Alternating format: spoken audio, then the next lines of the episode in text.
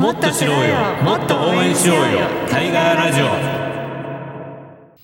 皆さんこんにちは。NPO 法人タイガーマスキン代表パーソナリティの安藤哲也です。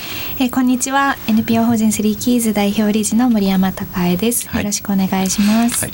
先月はちょっとお休みしちゃって申し訳ございません。あいえいえ。聞いてましたよもう。あ本当ですか？僕がいなくても全然回るじゃんとかって思ってたんです。いやーちょっと、あうん。その後聞いてみたんですけども、うん。やっぱりちょっとバランス悪いなと思って。そうですね。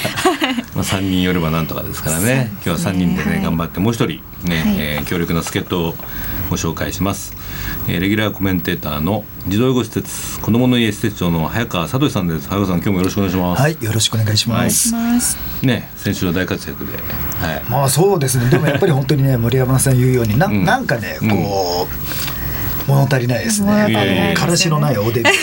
ねまあ今日でもう9回目の放送ですからね。あはい。そうですね。今日もう12月ということで年末ですけども。ははい。いねもう早いですよね。あっという間に。そうですね。うん。どうですか？あの早川さんの施設の方では。はい。うん。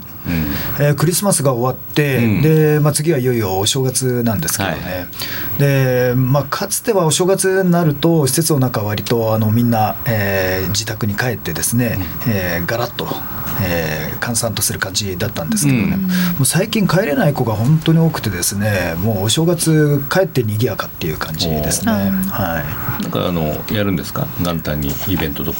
元旦はないんですけど、うん。とりあえず28日にお餅つきうんをして、でお正月あの元旦はもうそれぞれのホームでゆっくりして、うん。で5日にあの施設の中でみんなで集まっうん。て新年会あ新年会ね、はい。えーなんか獅子舞とかやるんですか？はい。獅子舞？ないですね。そういうのないね いただけたらやります、獅子舞のボランティアでもじゃあ獅子舞のボランティアでそうですかわかりました、はい、森山さんは今年1年はどんな1年でしたそうですね。今年やっぱりあのかつてないぐらい子どもの貧困とか虐待とかがこう、テレビでもよく見る年だったなと思っていて、うん。そうだね。なんだかこう忙しかったなという印象は。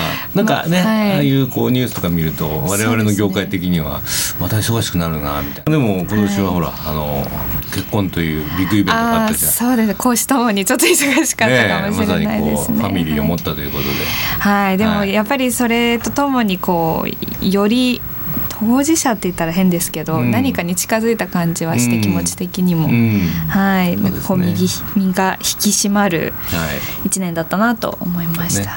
ね。でまあ、その来年も、来年をね展望する意味で今日の大河ラジオをまたねそうですね。はい、いろいろはい。話し合っていきたいと思いますが、はい、そういうことで、えー今日もタイガーラジオ始まりますけれどもタイガーラジオは社会的用語にテーマを絞った日本で唯一の番組です、うん。もっと知ろうよもっと応援しようよをコンセプトに知ってるようで知らない社会的用語の現状と課題について分かりやすい言葉でお届けしたり児童養護施設などで暮らす子どもたちへの支援のあり方についてみんなで考えて発信していきたいと思います。はい、タイガーラジオ今年最後のオンエアです。日曜日の午後リラックスして1時間お付き合いくださいこの番組では児童養護施設で暮らす子どもたちや職員の皆さんからのお便りやメッセージもお待ちしています。メッセージは FM 西東京のホームページのバナーからお願いします。ツイッターも受付中です。ツイッターはハッシュタグシャープ84に FM をつけてつぶやいてください。Facebook ご利用の方はタイガーラジオと検索していいねして投稿ください。それではタイガーラジオ今月もよろしくお願いします。この番組は NPO 法人タイガーマスク基金の提供でお送りいたします。は社会的擁護が必要な子ども若者に支援を行い社会で活躍する人材を育成するとともにこの問題の根本解決を図ることを目的とする NPO です。詳しくはインターネットからタイガーマスク基金で検索してください。タイガーラジオ FM 西東京からお届けしています。ここからはタイガーディクショナリー、とかく難しい社会的用語に関する用語を分かりやすく解説するコーナーです。解説は今日も早川さんにお願いしています。はい今日のワードは何ですか森山さん？はい、今日はですね、当事者活動についてです。当事者活動はい、はい、えー今日ゲストでね後ほどお綿井孝之さんに出ていただきますけども、えー当事者のおまあ、活動ということで、どういうふうに解釈すればいいですか？そうですね、あのまあ、近年あのまあ、渡さんのいらっしゃるね日向ぼっこの活動なんかも契機にですね、はい、かなりあのこの社会的擁護の業界でも当事者活動とか、うん、当事者団体っていうね、えー、ワードを耳にするようになってきました。はい、はいで古くはですね私もちょっと調べてみたんですけれども、うん、あの日本でいうと、まあ、もちろん海外でも動きはあったと思うんですが、はい、あの1957年に青い芝の会っていうのがあったと、青い芝の会っていう走りなんですね、はい、でこれこれ私も知らなかったんですけれども、うん、あの脳性麻痺の患者の当事者活動ですね、うん、でやっぱりあの、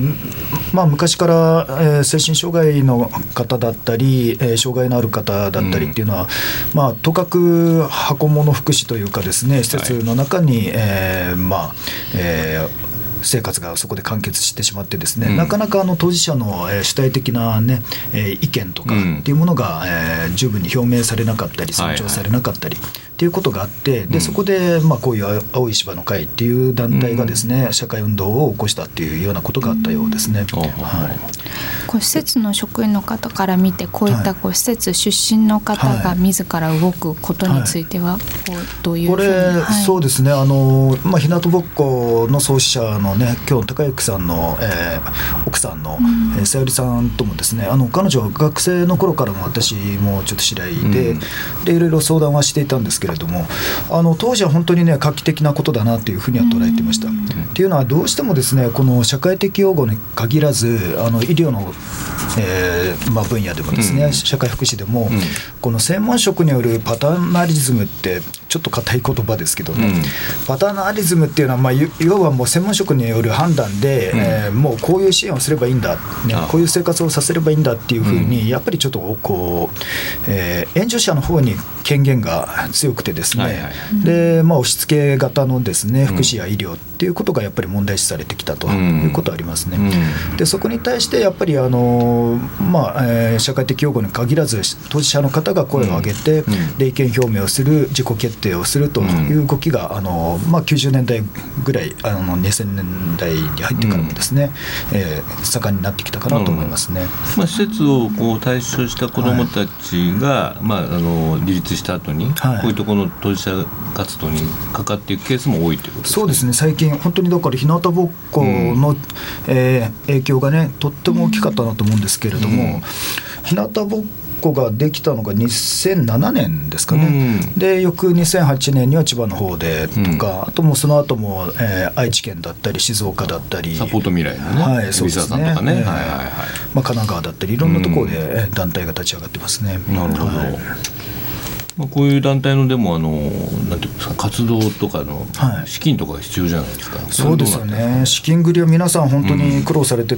ると思いますけれどもね、うん、あの日向ぼっこに関してはあの国の、えー、事業をですね。東京都から委託をされていて、うん、で一定の運転資金は出てますけれども、うん、ただ、まあ、どこの団体もそういうねあの補助金が出てるわけではないし、出ていてもまあそういったてはねあのよくないかもしれないけどでも全然足りないんじゃないかなと、まあ、それはじゃあ後で渡さんにもね、えー、聞いてみたいと思いますけれども、はい、まあ、でも一般の人ってなんかこういう活動知らないですよね。そうですね。普通は、はい、うん、ただ当事者活動って、うん、まあ、当事者ってわざわざ言うからにはですね、うん、あのまあ、いわゆるマイノリティの方が主体になってるわけですよね、でそういうマイノリティっていうのはもう先ほどね脳性麻痺っていう話もありましたけれども、まあ、いろんなマイノリティがあってで最近で言うとですね私とても興味深か深かったのは、うん、あの LGBT の方ですね、うん、えー、セクシャルマイノリティの方々があの、まあえースピークアウトするっていうかですね、はい。はい、そういったことを自分たちでこうもう、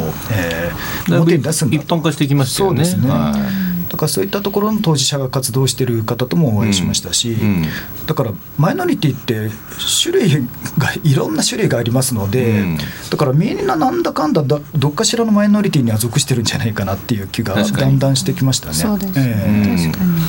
まあ多様性ってそういうことですね。そうですね、はい。まあ、特にこの、ね、社会的養護の場合だと、うん。はい、あのまあ、児童護施設とかそのもの自体も見えづらかったので、ね、今までねこの当事者の方々のこういった活動をね、はい。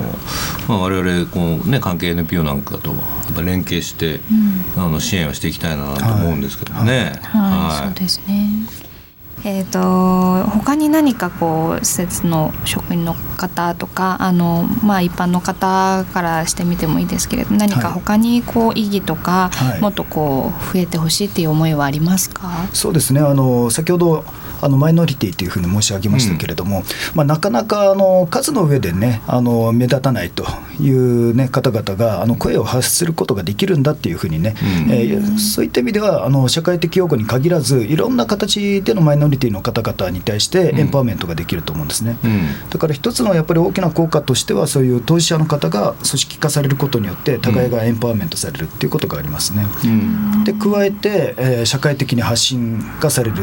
やっぱり日向ぼっこのおかげで相当やっぱり社会的擁護とか、当事者っていうところがあのクローズアップされてですね、社会的な認知が進みましたし、ただあと一方でですね一つ私懸念しているところがあって、まああの良いことばかりではなくてですね、当事者活動の、まあ、この辺後で綿井さんからもお話あるんじゃないかと思いますけれども、活動する上での苦労だったり、あとはリスクっていうものもあると思うんですね。ね。はい、やっぱり当事者って人からげにできないんですよね。そこも多様ですからね。そうですね。はいはい、だから当事者の方があの言った一言がですね、すべての当事者の方を代表した意見だというふうに捉えられてしまうと、うん、これもまたあの逆のパターナリズムっていうかですね、うん、あのえー、誤解を生んでしまうこともあるし、うん、だからこれは当事者活動をされてる方々もあの気を使ってらっしゃるところじゃないかなと思いますね。はい。当事者、まあ、社会自立してもまたいろいろ問題を抱えている方もね、はい、まだいらっしゃると思うんで、ね、まあ、そういったこう多様な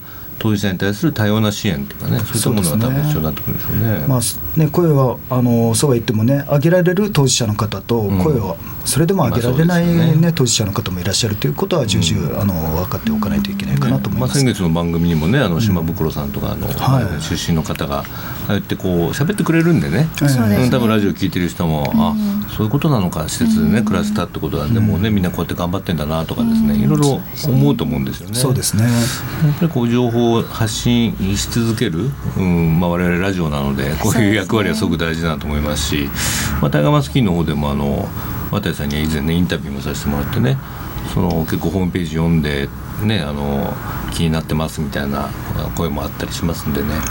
こういう発信はどんどん続けていきたいですし、まあ、後ほどあのタイガーマスクの友のコーナーでね渡さんにいろいろまた詳しく伺いたいというふうに思ってます。はい、はいそうですね。いろいろ難しいこともあると思うんですけれども今日もあのせっかくですので、うん、ぜひいろんな方々にこう当事者の声の一つを届けていけたらいいなと思います。うん、そうですね。はい、はい、というわけで以上タイガーディクショナリーのコーナーでした。タイガーラジオ FM 西東京からお届けしています。ここからはタイガーマスクの友のコーナー社会的用語についてさまざまな思いを持って活動している方をゲストにお呼びするコーナーです。え今月のゲストは NPO 法人日向ぼっこ代表の綿井孝之さんです。綿井さんこんにちは。こんにちは。はいちょっとご無沙汰してます。そうですね。はい。以前高山スキンのあのインタビューのね、はい、出ていただいて。ありがとうございます。あのウェブの方にもまだ掲載されてますけれども。はい、なんか反響ありました？ああいうインタビュー。そうですね、うん、やっぱりこういうホームページ見たというような声を、はい、いくつかいただきました、ね、そうですか、はい、先日なんか読売新聞に結構でかく、ね、出てまして僕も朝。ありがとうございます、うん、はい、お恥ずかしいですけど、ね、いやいやね生きる語るというコーナーで12月6日の締めにね、えー、すだち支え勇気の歌ということで、はい。えー、ギターを抱えた渡さんがね大きく乗ってますけど、はい、これもなんか反応ありました？これもありましたね、あの特に当事者の方からとか、うんやっぱり。連絡いただいたりとかして、はい、勇気いただきましたとか。知らなくて日向ぼっこのこと知らなくて、はいでまたなんかね一緒にできそうですね。すねはい。やっぱこう新聞の力って大きいですよね。大きいですね。まあタイガーマスキーも結構新聞載ると寄付が集まったりするので、まあそういう世代に響くのかなってこのラジオもメディアですからね。そうですね。ぜひね効果があるといいんですけども、はい。というわけでねいろいろ渡さんにも伺っていきたいと思いますが、まああの。まあ、そもそもこうこの活動を、ね、始めたまあ動機といいますと、はいまあ遡れば渡さん自身の生、はい、まあ、い立ちに行くと思うんですけど、はい、まあ、ちょっとさその辺あのお話しいただけます、はい。えーと、僕もですね、まあ、児童養護施設に9歳から18歳まで生活していました。でまあ、入った経緯としてはおそらく、まあ、貧困であったのと、うん、あとその貧困からくるネグレクトまあ、育児放棄だったのではないかなというふうには思っています。はい。でまあ、施設の中で来た時、まあ、施設に来た時はもうすごく、最初は不安でしたね、うん、9歳だもんね。はい、不安もいっぱいありましたけど、うん。まあ、生活していくにつれてなんでここはご飯も美味しいし、うん。寝るとこもあるしお風呂も入れるし、ん。そしてなんと中学校になると夜食も出るしみたいな。ああ早川さんやっぱりそういう子は多いんですか？9歳ぐらいだと。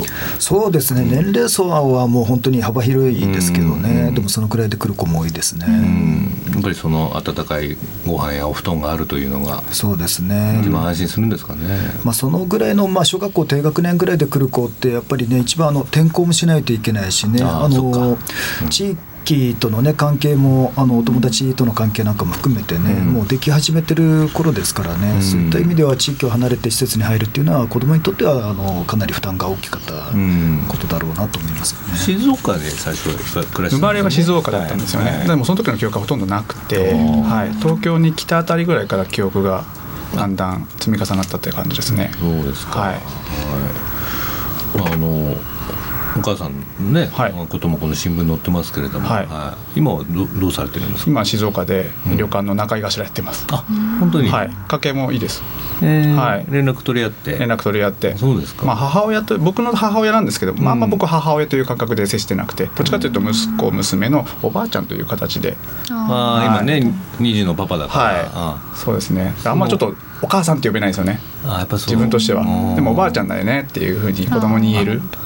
なるほど。その時からそれそうなったのも結局子供を育てる上でうん誰かの力頼らなきゃいけなくなった時はいはいに助けてくれたのがきっかけだったんですよ。まあ普通ね、やっぱりお母さんは、はい。まあおばあちゃんとしてはいね、孫を育ててサポートしてくれますから、はいあ、そこは頼っていったわけだ。そこは頼ったんですよ。そしたら助けてくれたことがきっかけで、あ、こうんの人はおばあちゃんとしてはあのいいんだなと思って。ああ、はいちょっとまだの残ってるんだけど。そうですね。母親としての部分は僕まだちゃんと話ができないですね。ああ、そうなんだ。はね東京に来られたのはその施設に入るタイミングで来られたんですか？えー、とおそらく4歳から5歳ぐらいだったと思います。うん。はい。うんまあ最初のはまあ生活できてたんだけども、うん。まあ徐々に。生活できてたのかどうかももともと覚えてない。はい。うん。えー、とそうですね、まあ、保育園にも幼稚園にも行ってない状態でうん。で小学校もまあ入学式行ったんですけど小学し小学校に行くっていう概念がもともとなかったので、うん。その学校行ったところで何が起きてるんだろうみたいな、ん。で周り一般の子どもたちの中でこう一人取り残されたような感じがあった上に、うん。その担任の方からちょっと暴力を受けまして、うんね入学式当日当日に。でもそれから学校は不登校になってしまったので、は入学式でガツンとやられちゃったい、ね。やられましたね。あれは今でも記憶に残ってますよね。そう。はい。相当きつかったですよあれは。それは何か理由があって。いや僕の理由は分かんないんですけど、んその多分その小学校に行くと大体担任の方から、はいえっと、今日のランドセルの準備してきた人なんで、うんはい。問いかけがあると思うんですよ。うんでまあみんなを多分してきてなくてもしてても「はいはいはいはい」言うわけですよね。うんまあ僕はね正直者だったんでしょうね。あの手挙げなかったんですよしてないから。でしなくてそしたらまあそんだけ手挙がってる中に手挙げてない子がいるっていう成績になるので声かけてきて「どうしてこなかったのか?」って聞かれたので僕ちょっと喋るのすごく怖くて。うんだから手バッテンしてできなかったんですっていうアピールをしたんですけど、うんそれが気に食わなかったらしくてちょっと平手打ちでなるほど。いいきなり平手がいきなり平手がいてああ小学校ってこういうとこなんだなっていうところで、ああ怖いもう来るのやめようと思いました。ね。はいまあ不登校にもなり、なりね、はいこういろいろあった10代だったってことですね。10代前そうですね。うん、そうですか。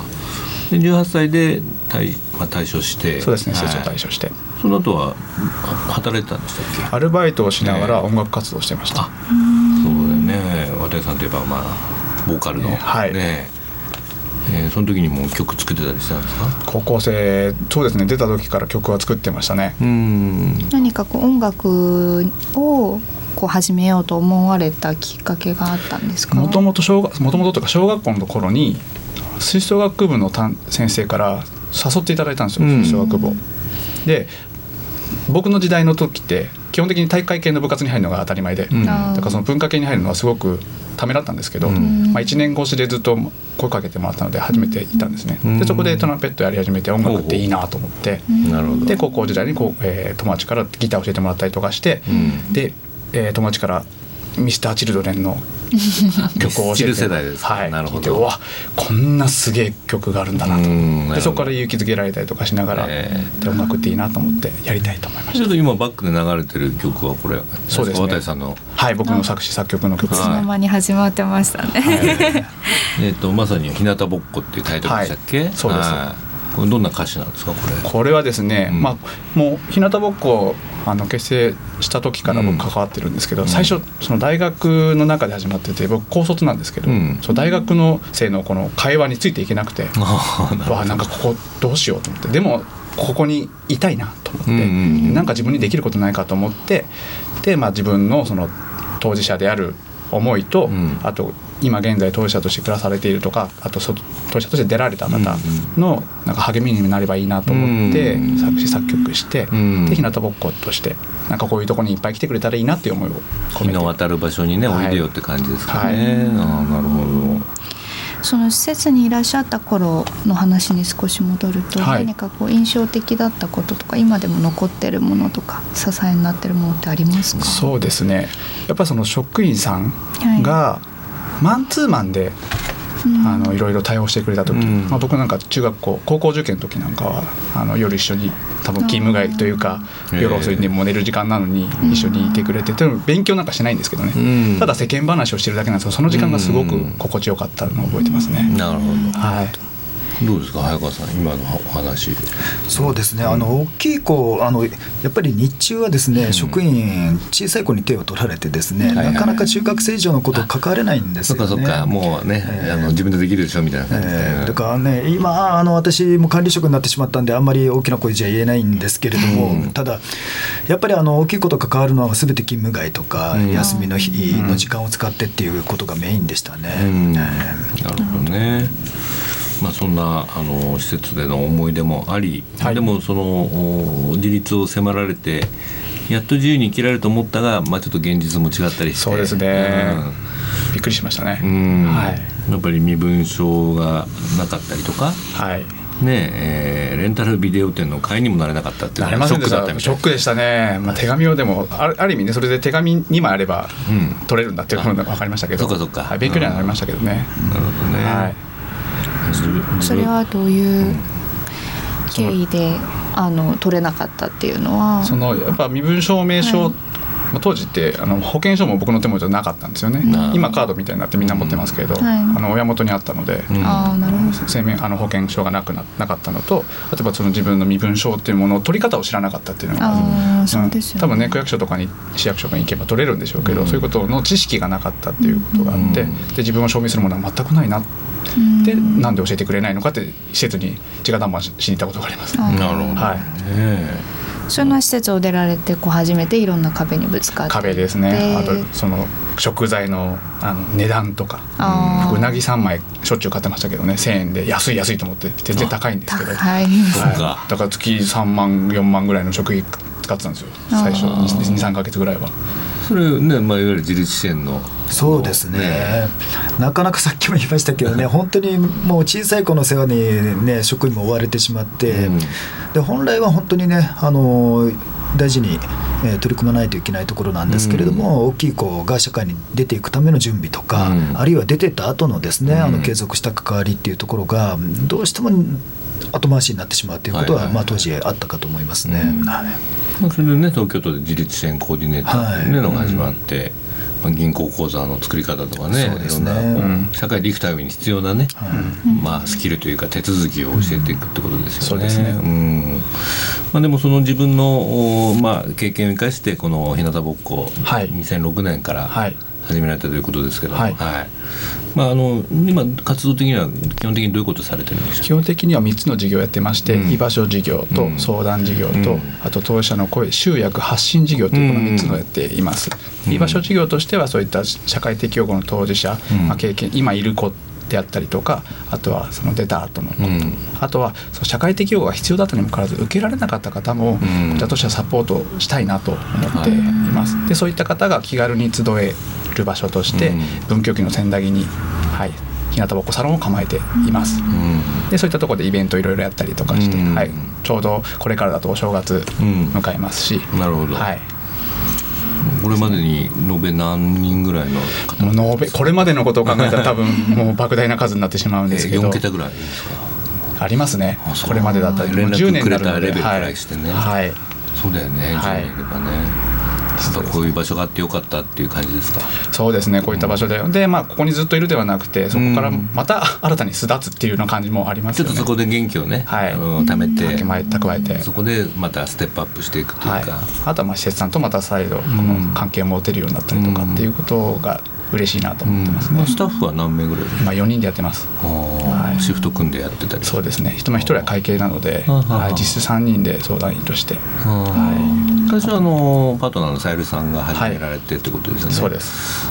僕はあのボックスレーっていうバンドでなんか、は渡さん知って、はい。あそうだったんだと思って、はい、一回ライブ見に行ったことがあるんですけどありがとうございます。はい。来ていただいて。もうそのこの間ねボックスレーのあの卒業ということでそうなんですよ。フェイスブックでニュースになってましたけど。あそのニュース ニュースになるほどのことではいないやいやんですけど。僕は大ニュースだったんですけど、はい、そうですね。まあ これどういう理由なんですか？そうですね。あの、まあ、12年間続けてきたんですけど、うん。まあ、まだ12月30日があの卒業ライブ最後のライブなんですけど。あはい、うん。ありがとうございます、はい。ぜひぜひ、うんあのまあ、音楽活動をやっていく中でその自分音楽って自分の僕の中では自分の思いを伝えていくためのツールだったんですよね。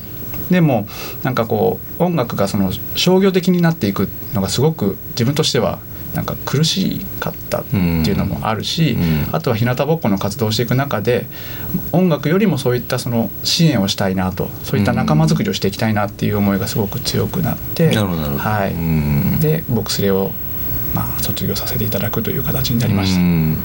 ボックスレーでもあの施設への活動してたじゃないそうですね「太陽の種」という、ね。はい、名前をつけて施設訪問させていただいて、うん。であとはまあ東日本大震災をきっかけにうん。福島の施設さんにスーツを送らせていただいたりとかしてます。うん、俺だからメンバーに渡さんがいるからこその活動だなと思ってたんだけどね。そうですね、んあの当時は僕も僕がいるからだと思ってたんですけど、でももうなんだかんだ56年以上続いてますし、うん。スーツの方ももう今年で5回目はいはになるので、はい。まあ当事者がいるから絶対できることではなくて、はい。はい。当事者がいなくてもそううんいうことができる活動だといいんですよ、いいと思ってるんですよね。い他のメンバーの彼らにもね、はい。い、ろんなことが学べ学べたんじゃないかな。そうですね。僕と会えたからこそできる活動だというふうに言ってくれているので、はい、今後も続けてほしいなというふうに思ってますし僕も、うんあの日向ぼっこの方でね、まあ、今ちょっと手一杯ですけど、ん。はい、あの余裕ができたらあの一緒に活動したいなと思ってます。音楽はね続けたいよね、はい。うん、僕も50過ぎてやってますけどね。いいですよね。やっぱりなんかそその時がな全部忘れられるんでね。やっぱ楽しいし、またまた今度ちょっとね余裕が出たらやろうみたいな感じあるけどね。そうですね。はい。はい、はい、というわけであのね渡さんにいろいろお話伺ってますけどここでちょっと一曲挟んでですね後半またお話を伺っていきたいと思います。はいタイガーラジオ FM 西東京からお届けしています。えーそれでは引き続き本日のゲスト NPO 法人日向ぼっこ代表の綿井孝之さんにお話を伺っていきたいと思います。はい。先ほどディクショナリーのコーナーでもね当事者活動って話を早川さんしてたんですけれども、ははいいあの早川さんから見てその日向ぼっこのね存在とか、えー活動の状況あるいは見えてくる課題みたいなものがあったら教えてほしいんですけれども。はい、本当にねあの先ほど申し上げたように、うんあの草分けだったんでね、うんあのかなり期待も注目も集まったと思うんですよね。で当時から私も非常にあのまあさゆりさんにもお話ししたことがあるんですが、あのね。えー本当に意気揚々と始めてるところに水を差すようなことを何度か申し上げたことがあってですおねー。っていうのはですねやっぱりあの日向ぼっこそもそもあの居場所という意味でのねサロンを立ち上げたんですけれども、やっぱりですね施設を出た後本当にね先ほど高之さんおっしゃったようにね、うん。苦労されてる方が本当に多くて、はい。うん。でそういった方々に居場所を提供するっていうことは当然ねお茶を飲んで終わりにはならないだろうと。はい。あでそこでその中で本当にねあの相談に乗れること、まあ、聞いたからにはね何もね答えないってわけにはいかない、はい。相手もそれなりの期待感を持ってね、うん。話をしに来るっていう中で、うんやっぱり受け入れられること受け入れきれないこと、はい。いろいろ多々ねあったかと思うんですよね。ありましただからその辺のねご苦労なんかもちょっとねぜひねお伺いできればなと思いますけれどもね。はい、そうですね。あの先ほどまあ3つの事業をやってるっていうお話をしましたけども、うん。その相談事業の方でやっぱサロンにあの来られる方の中であの相談したいっていう思いで来られる方ももちろんいらっしゃるんですけども、うん。やっぱサロンに来た中でたわいもない会話の中から相談につながるケースが結構やっぱ多いんですよね。うんはい、でやっぱ相談聞いた以上はこちらとしても何かアクションを起こしたいと思いますし、あのやっぱお話を聞かせていただくんです、うん。でいただく中でやっぱご本人がどうしたいかっていうできればその方のご意思を尊重しながら、あのサポートしていくんですけどもやっぱ日向ぼっこだけではやっぱ抱えきれないものもたくさんありますし、うん。あとはその連携をしたいにもその方が拒む場合もありますし逆に連携先が拒む場合もあるんですよね。はい、そういった施設とか。そうなんですよね、はい。やっぱ関係がねなかなかうまくできてなかったりすると、うん。ちょっとそちらでやってくださいみたいな形になったりとかするとちょっとどうしようかなっていううん形になってしまったりとか、うん。はい、そういうことで結構きついこともあります。必ずしもそのこうしたいというウィルとこれができるというキャンは一致しないってことですね。はい。うん来られる方はこう、はただ聞いてほしいっていうその方が多いのかそれともこう助けてください。助けてほしいっていうその助けるっていう前提だと来たがらない人もうん。時々いると思うんですけどそうですねどっちの方が多いん結ですか？構多いのは。あのまず聞いてほしい人が多いですよね。やっぱサロンに来られるって何気なくみんなの前で話をしてるので、んうんあの聞いて多分聞いていく中話をしてる中で自分で整理をしていってあのある程度解決はしてるんだと思うんですけど例えば電話とか、うん。メールとか目のあの直接会わないものに関してはやっぱ結構深刻な相談が多いですよね。はい、そうするとまあメールはね分かんないですもんね表情とか分かんないんでね。そうですよね。はい。それはみんな NPO 大体経験してますけども、ね、あと大体そういう重いものをかけてたら名乗らないですね。そうなんだよね。はい。ですよねうんそうなんですよ。そうするとどこまでこちらも踏み込んでいいのかっていう部分がっていうんですかね。結構悩みとこですね。まあ、メール電話相談はまあそれまでとしてね、はい。うん、とりあえず受けましたということで、はい。まあそこから先本人もねこうしたいっていうのがあればじゃあやりましょうっていうそうなんですよね。そういう段階踏むしかないよね、はい。それってね。あとはまあその日向ぼっことしてあの抱えられるものかどうか、うん。例えば精神疾患であったりとか、まあ、ホームレスのまあ状態とかまた違う資源が必そう要だもんね。なんですよね。そういった場合やっぱつなげるっていう形、なるほど、はい。うん。まあ、でもやっぱりそうやって自分の話を聞いてくれる受け入れてくれるまず場所があるっていうのがね早川さんね、はい。大事ですよね。そうですね、うん。だからねぜひねあの続けるの本当に大変だとは思うんですけれどもね、あの安定的に、えーあのやっぱり私心配してたのはあの抱えすぎてしまって、はい。で存続がね難しくなっちゃうっていうような、ことチになってね、えーあの本人たちも疲れなこうね大変になってきちゃうっていうのはあります。施設職員もそういうのが多いんですよね、実は。先ほど言ったように、あのうん。勤務外のところでのかなりあの期待とかね、うん。やっぱりあの職員としてもこうもっとしたいっていうところがあって、うん。でそれで無理しすぎて、結局は長く働けないっていうことがね、うん。まあ、多々あってですね、うん。そういった意味では本当に日向ぼっこも最初からね、枠組みありきではない、はい。本当に草分けでフロンティアでね、やっていかれたんで、うん。それだけにやっぱり自分たちのこう、ね、限界設定をするみたいなことって、すごく苦労したんじゃないかなと思うんですよね。うん。そうですよね、あのやっぱこれは多分当事者だからなんじゃないかなと思うのはどうしてもやりたくなっちゃうのね、うん。やってあげたくなっちゃうんですよね、だそこをどこまで制御できるかっていう部分と、うんがそうですね。あとは相手のニーズをどこまで応えられるかっていう部分ですよね、はい、そこら辺はすごく、まあ、感情移入したくなるけど少しビジネスライクにというかそうしなきゃいクーけない部分ルに少し見なきゃいけない部分もあるということですよね。はい。まあ、あのちょっともう時間もあれなんで最後にこう、日向ぼっこの今後のビジョンとかを何かそうですね。うん。まあ、まずはまあ早川さんにおっしゃられたようにただ継続していくことが大事だと思っていますし、あのやっぱり日向ぼっことして思ってるのはその当事者と非当事者がうん。もう分け隔てなく、うん。あのなるような社会になりたいですね、うん。はい、だそこを目指していけるように、うん。あの日向ぼっこ活動していきたいと思っています。なるほどね、はい。まあ、施設で育った僕だけがなんか特別じゃないと思ってたんだけど、はい。そうじゃなくてもっともっと。ねあのはい。一般の人ともこうつながれるような、はい。そういう場にしていきたいということですね、まあ、今日ラジオ聞いてあそういうあの活動があるんだって初めてした方も多いと思うんで、はいちょっと日向ぼっこのなんかアピールしてください。いいですか、はいそうですね、まあ、まずはホームページをぜひぜひご覧いただいて、はい、でもし興味が湧きましたら、うん。あのメールでも電話でも、うん。あのおお問い合わせいただけたら嬉しいです。はい。まあ、当事者の皆さんもそうだし、はい。まあ、支援者の方もね、はい。あの寄付とかいろんなねそうですね。関わり方があると思うので。なかなかね、あの、はい。皆さん大変なので、よろしくお願いします。ねあの本当にこういうあの活動あの貴重なんで、ね。我々のね NPO ともまあいろんな連携もできると思うので、はい。今後ともねいろいろやっていきたいなと思いますね。はい、えーというわけで今日のタイガーマスクの友のコーナーは、えー NPO 法人日向ぼっこ代表の渡井隆之さんにお越しいただきました。渡井さんどうもありがとうございました。ありがとうございました。ね。ありがとうございました。はいどうも。はい、タイガーラジオ FM 西東京からお届けしています。えーこのボイスコーナーですね、タイガーマスク金で支援した子どもたちの声などを紹介しています。えー今日もですね、えーこれ愛知県の施設で出たね、あの子どもから来てる、えーおはがきをね読みたいと思います。えーこんにちは。最近一気に気温が下がり、朝が辛いですが、なんとか頑張って大学に行っています。前期では講義に出席することに必死な私でしたが近頃はだいぶ余裕もできて講義の内容が面白く感じられるようになってきました、えー自分の学科だけでなく他の学科のお授業も聞くのもとても楽しいです、えー今年ももう少しになりましたが、えー来年も精一杯頑張りたいと思いますと。こんなおはがきがね来てますけどね。確かにちょっと学校行くの辛いうん。季節になってきますね朝。そうだよな、起きるの自分で起きないといけないっていうのがねうんなかなか、まあ、多分あの今施設からじゃなくてあの一人暮らしをされてると思うんですね、そうでしょうね。はい。まず初めてのこう冬っていうか一人でね暮らすわけですから本当頑張ってほしいなと思いますね。ねいい年になるといいですね。はいあとですねあの大学スキンはいつもあのまあいろんな寄付集めをしている中であのテレホンカードをですねあの寄付してもらうって活動もしてましてね、まあ、皆さんテレカ使ってます？ないですないよね。もう今日も携帯の時代にね、はいはい。でも結構一時期流行ってさ会社のノベリティ代でいっぱいもらっちゃったりとかさ、あーそういうのがね自宅や会社にね結構眠ってるんですよ。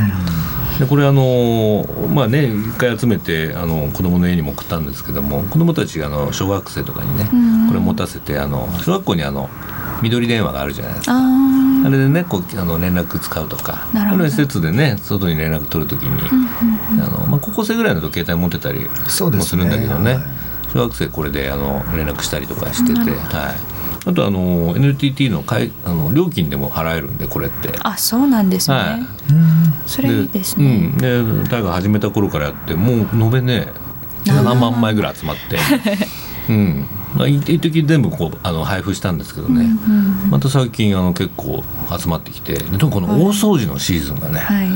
突然出てくるんです、ね。出てきて掃除して で会社なんかもほら、引っ越しなんかすると出てきたりとかして、はい。結構段ボールで来たりとかするんですよ。あはい、で今日はねその、えーこの可愛らしいねあのミッキーマウスの封筒でね 送ってきてくれたあの方からのねお手紙を読みたいと思います、えータイガーマスキン様先日祖母が亡くなり遺品の整理をしていたところ数枚のテレホンカードが出てきました。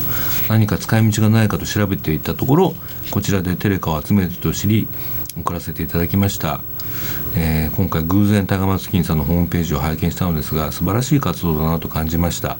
私のように全く知らない人も多いと思うので、えーこういった活動がどんどん広がればいいなと思います、えー少しでも子どもたちの笑顔が増えることを願ってますこれをきっかけにこう知ってもらうっていうのは嬉しいですね。うんぜひ皆さんもあのテレカが出てきたら、あもう知ってると思いますけど あの捨てずにですね、あのうちに送ってもらえればそれが施設でね方にあの分配されますので、はいえーまあ、テレホンカードとかね、えーについてはあのタイガーマスキンのホームページをぜひご覧ください。はいというわけで、えーボイスコーナーをお届けしました。タイガーマスク基金は社会的養護が必要な子ども若者に支援を行い社会で活躍する人材を育成するとともにこの問題の根本解決を図ることを目的とする NPO です詳しくはインターネットからタイガーマスク基金で検索してくださいタイガーラジオそろそろお別れの時間になりました。はい、えー今日もね、えーこれで終わりなんですけれどもはい、ね。もっといろいろ聞きたかったですね。和田井さんに、はい和田井さん、はい。ありがとうございました。はい。やっと喋れますね。どうですか？ラジオ前初めてじゃないと思いますけど。そうですね、うん。まああんまりメインで喋ることなかったですけども、うん。こうやってあのいろんな方とお話できてうん。すごく楽しかったです、ぜひあのこのタイガーラジオのことも当事者の皆さんにはい。伝えていただければなと、ちょうど、ね。はい、通信多分12月に送らせて通信にこのうん。ことは載せさせていただきました、あわかりました。はい、えー、早川さんもうね、はい。一年終わりなんですけれども。そうですね、うん。早いですね。来年子供の家は新新社屋じゃない？新新施設？になるんそうですね、あの生活とあのリフォームしていて、ええ。えあの順繰りにもうあの3棟あるうち2棟はリフォーム済んでるんですけれども、うんあそうですか。あと1棟でもう楽しみだねね。そうですね、うん。やっぱり子どもたち本当に喜んでくれるんでね、うん。もう励みになりますね。あ綺麗な家はね、ええ。何でも嬉しいもんね。そうですね。うん。和田さんちもね、お子さん二人、今はい。何歳歳でしたっけ？今は2歳と5歳で6歳になる年ですけどね。ああもう5歳。5歳ですよ来年小学生です。本当だ。ねえ。早い。ねえ。お年玉とか。年玉毎年あげてますよ、そうだよね。はい。本当にダマですけど。うちなんて高三中3いるからね。だんだんだんだんですね負担が厳しくなってきて。今年高三中三。今受験なんですよ。わああと2大変なヶ月ぐらいはね。いや僕が受けるわけじゃないから 全然どうでもいいんだけどみたいな。でもこう緊張感が家にね。そうでも2人いるんでね。お互いなんかこうき競い合って勉強してるって感じ。なんかキンクとかあるんですかやっぱり？え？キンクとかあるんですか？なんか落ちるとか。そろそろね。ああ滑るとかね。いやあのキットカット買ってね。なんかお守りみたいなね。ああそうか、うんあとはあの夫婦円満でいることですよ。なそうですね。はい、そうですね。えー、タイガーラジオね、あの本当に今年最後の放送になりましたけれども、えー次回はですね、もう年明けになります。ね、1月24日があの次の放送になりますのでね、お楽しみにしていただきたいと思います。えーこの番組ではリスナーの皆さんからのメッセージもお待ちしております。FM 西東京のホームページからリクエストメッセージのバナーをクリックして必要事項を入力して送信ください。E メールをご利用の方はメールアドレス egao 笑顔数字で84にウエスト東京 .co.jp です、えー番組のフェイスブックやね、えーポッドキャストでこれまでの番組も聞くことができます。はい。ということで森山さんこの後、成田空港に飛んでそうですね。ハネムーンにはい行くという噂が、ハネムーンにやっと行けますね。どこ行くんですか？はいえっ、とちょっと20代にしか行けないということで、うんうん。あのアフリカに行ってあの新規一転して帰ってこようかなと、年明けは南アフリカで？アフリカではい年越しをあららら。します。すごいですね。素敵ですねはい子供がいるとねなかなかこうできますよね。そうですね。パパの皆さんね。最後の長期旅行かなとそう思っていです。かます。ねじゃあ、ハネムーンベイビーとかそ期待できるのかなみたいな。わかんないですね。帰ってきたら民族衣装で帰ってくるかもしれないね。え。でも来年ママにななるね森山さんも。いやわかんないですけど。わかんないけどね。わかんないけど。ね本当ちょっと話も膨らむかなとあそうですね。いう感じありますね。頑張ります。はい。というわけでねタイガーラジオ、次回は1月24日です。えそれでは来年もどうぞタイガーラジオをお楽しみにしてください。では皆さん良いお年を。良いお年を。もっと知ろうよ。もっと応援しようよ。タイガーラジオ。この番組は NPO 法人タイガーマスク基金の提供でお送りいたしました